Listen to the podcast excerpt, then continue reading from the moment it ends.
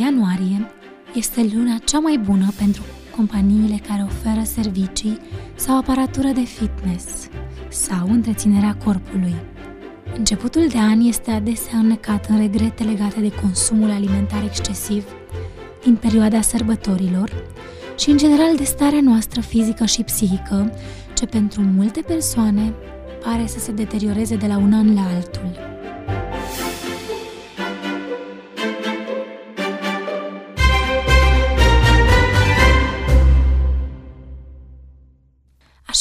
Așa că ne scuturăm Adidas de praf, ne facem abonament la sală sau ne cumpărăm un distrugător de abdomene. Cu toate acestea, tot statisticile arată că rezoluțiile ce privesc sportul ne dau cele mai mari dureri de cap, fiind chiar mai ușor pentru unii să se lasă de fumat decât să se obișnuiască cu sportul. Există vreo soluție?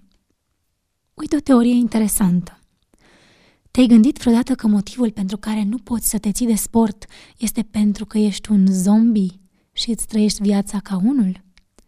După o viață întreagă de cercetare, psihologul american Mihaly Csikszentmihalyi a ajuns la concluzia că cei mai mulți oameni își trăiesc viața de zi cu zi, despărțiți de propriile vieți emoționale, pe care nici nu le prea conștientizează.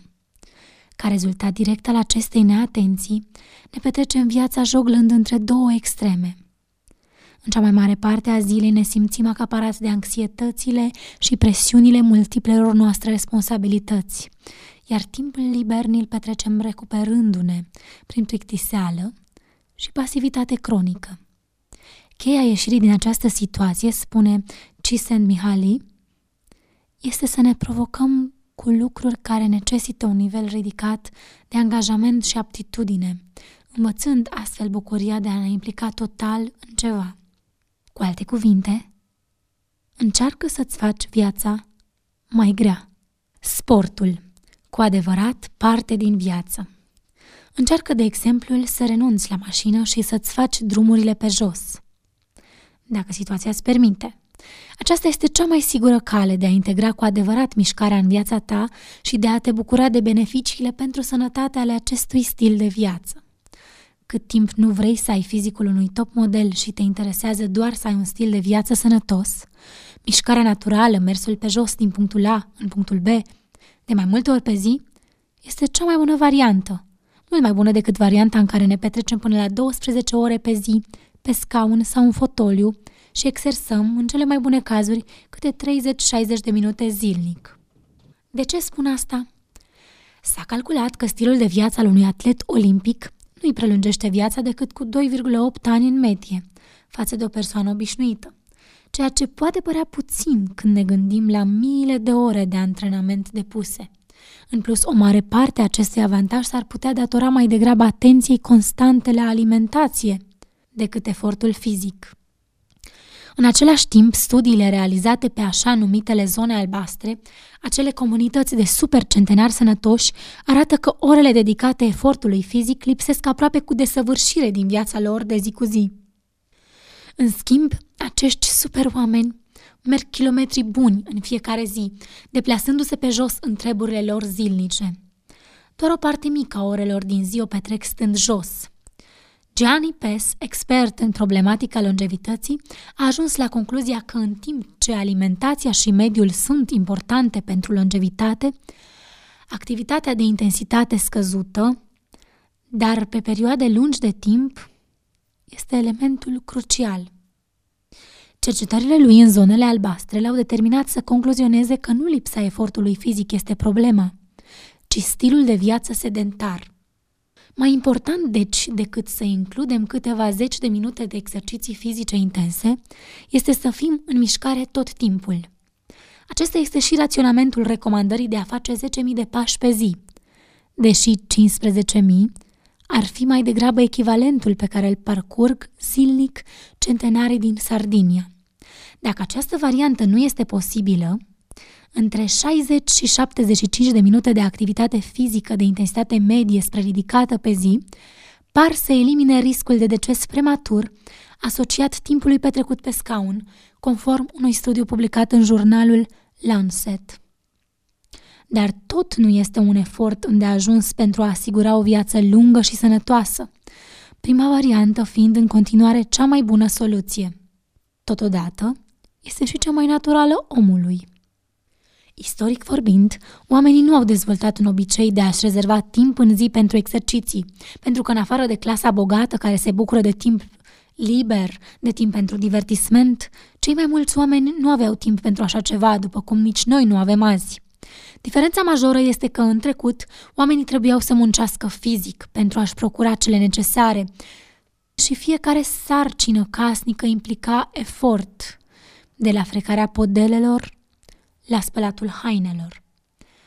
Astăzi muncim mai mult intelectual, iar tehnologia ne-a scutit de efortul fizic al sarcinilor casnice și promite să o facă în continuare, eliberându-ne și mai mult timp.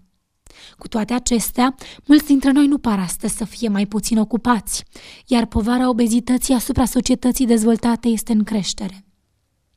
Tratează sportul ca pe o recompensă. Și ce faci dacă deplasatul pe jos nu este opțiune pentru tine? Rămâi la faptul că nu ai destulă voință pentru a-ți crea un obicei nou, care consumă timp și este neconfortabil fizic, chiar dureros.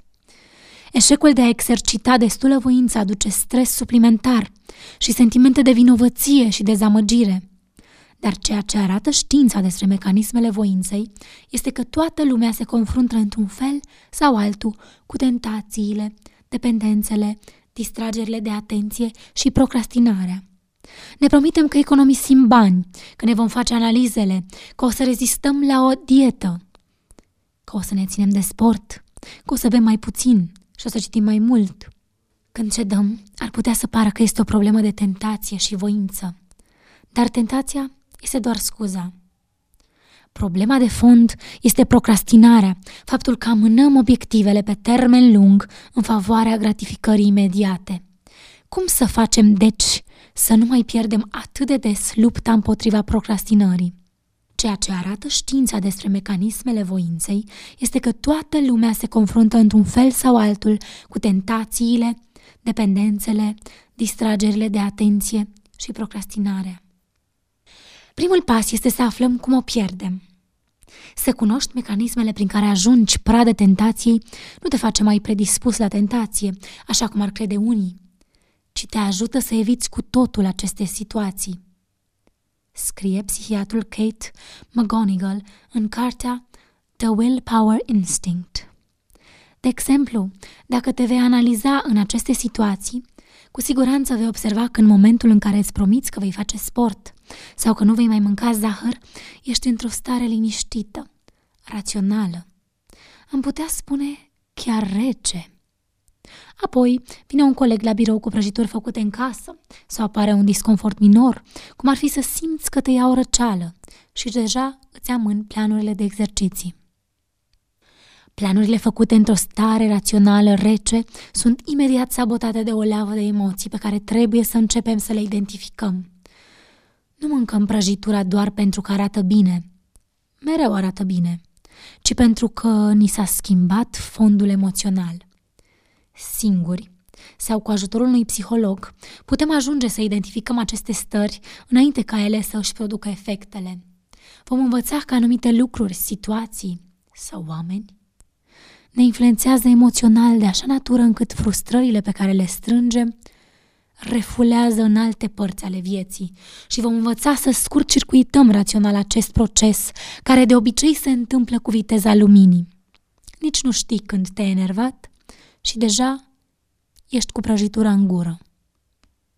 Al doilea lucru pe care trebuie să îl înțelegem este că atât voința, cât și atenția și energia pe care le putem investi într-un lucru sau altul sunt finite și se epuizează. Motivul pentru care de obicei aceia care se lasă de fumat se îngrașă nu este că pur și simplu înlocuiesc obiceiul de fumat cu noul obicei de a mânca, ci că voința folosită pentru a se lăsa de fumat nu mai este suficientă și pentru a-i ajuta să se abțină de la a mânca.